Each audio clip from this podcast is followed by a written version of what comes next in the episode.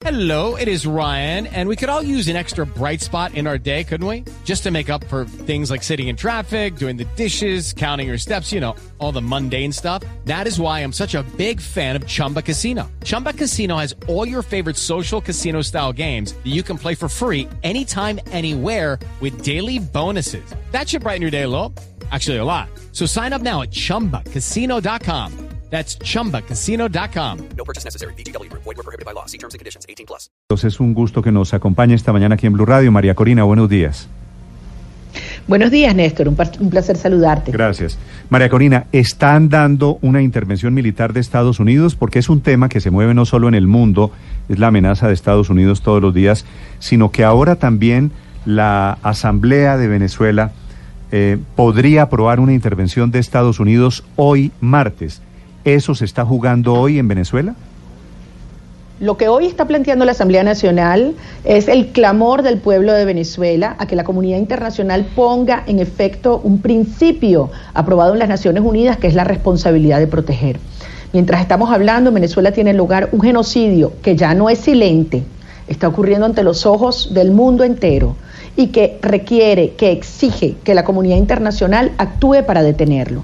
En Venezuela hay un conflicto transnacional, un conflicto de orden criminal, no es entre los venezolanos. Más del 90-95% de los venezolanos estamos unidos en una sola cosa. Queremos que Maduro, el régimen criminal, salga del poder y se inicie la reconstrucción del país. Pero lo que le estamos diciendo al mundo es que no podemos solos y que requerimos que las democracias de Occidente actúen cumpliendo su responsabilidad en detener esta catástrofe humanitaria en Venezuela. María Corina, usted fue, ya no lo es porque la inhabilitaron los señores del régimen, fue diputada. Si usted estuviera sentada hoy en la Asamblea de Venezuela, ¿votaría a favor de la intervención militar? Hace muchísimo tiempo habríamos aprobado, y yo habría promovido para que se aprobara y votado a favor, por supuesto, el artículo 187, numeral 11, que establece efectivamente que la Asamblea Nacional en nuestra Constitución puede solicitar la ayuda extranjera. Yo creo que aquí hay que ser muy cuidadoso con los términos que utilizamos. En Venezuela hay una ocupación hoy. Más de la mitad de nuestro territorio está bajo el control de la guerrilla del ELN, de los grupos no desmovilizados de la FARC, de las carteles del narcotráfico e incluso de células terroristas islámicas. Eso está ocurriendo en Venezuela hoy.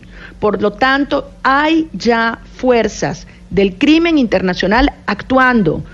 Muchas han incluso, como decía al principio, penetrado nuestras Fuerzas Armadas, nuestros cuerpos de seguridad. Necesitamos liberarlas para iniciar un proceso de reconstrucción democrática, republicana de nuestro país. Ese es el deber que tenemos los venezolanos y la Asamblea Nacional de planteárselo al mundo.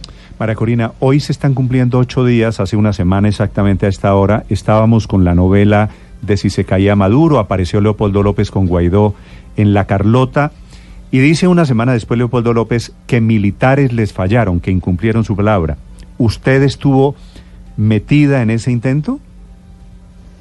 La verdad es que tuve conocimiento en la mañana, al igual que todos los venezolanos, pero consideré y sigo considerando que nuestro deber es respaldar al presidente Juan Guaidó.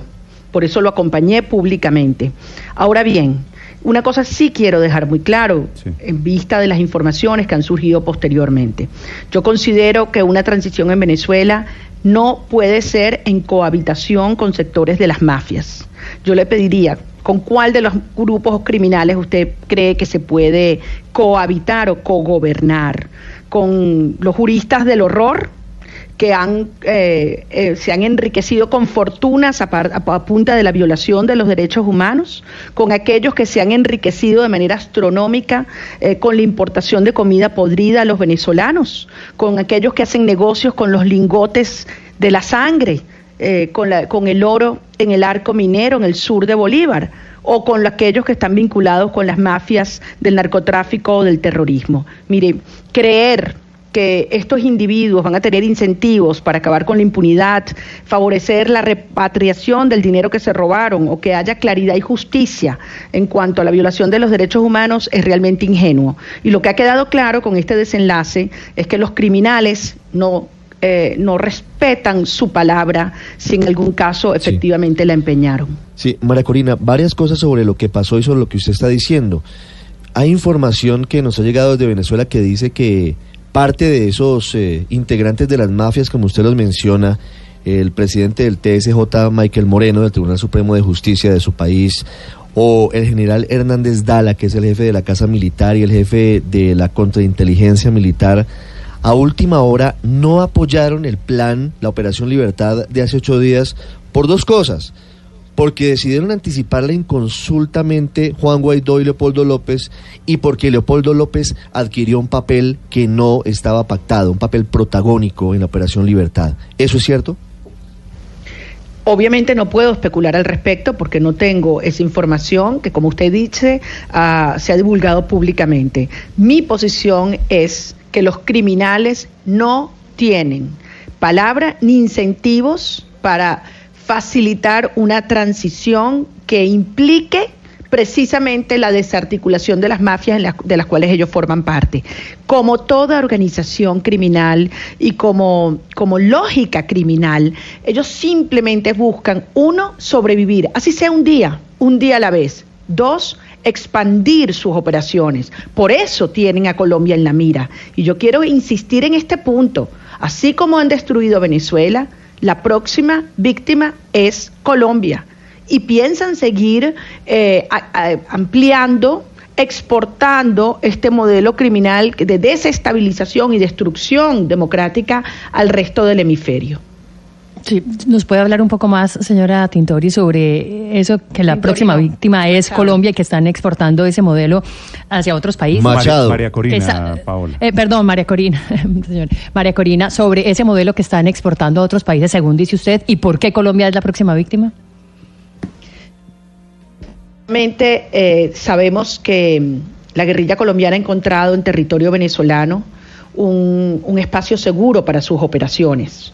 Eh, y adicionalmente, eh, el narcotráfico ha encontrado una vía eh, absolutamente amplia y directa para el transporte de la droga que se produce en Colombia a Europa y otras zonas del mundo, con la participación directa de los más altos exponentes, miembros de lo que llaman el alto mando cívico-militar del régimen venezolano.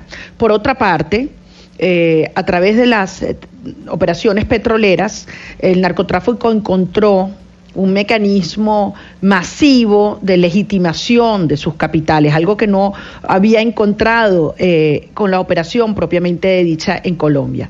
Esto evidentemente ha fortalecido a estos grupos criminales que desde aquí ya vemos cómo están vinculados, y así lo han denunciado los propios medios colombianos, las autoridades colombianas, en actividades eh, de, de terrorismo en territorio colombiano.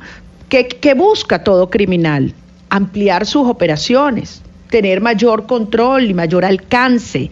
Y desde luego, la, vulnerabilidad de Colombia con una frontera tan amplia con Venezuela es evidente. De este lado operan los criminales y van haciendo eh, acciones eh, contrarias a la gobernabilidad, a la estabilidad de la nación colombiana y vienen y se refugian nuevamente en Venezuela. Es clarísimo la forma como están operando y ni hablar el financiamiento eh, de proyectos afines ideológicamente o, o- o con sus fines, digamos, de corrupción a lo largo de este hemisferio e incluso en Europa. Es María Corina Machado esta mañana desde Venezuela. María Corina, es un gusto saludarla. Muchas gracias.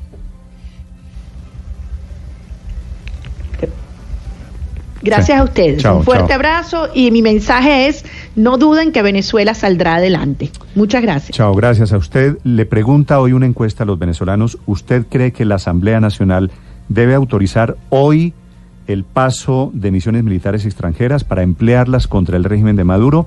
La respuesta es 89% de los venezolanos, como María Corina acaba de decirlo, ella también está allí, 89.5 quiere una intervención militar extranjera, no la quiere el 8.6.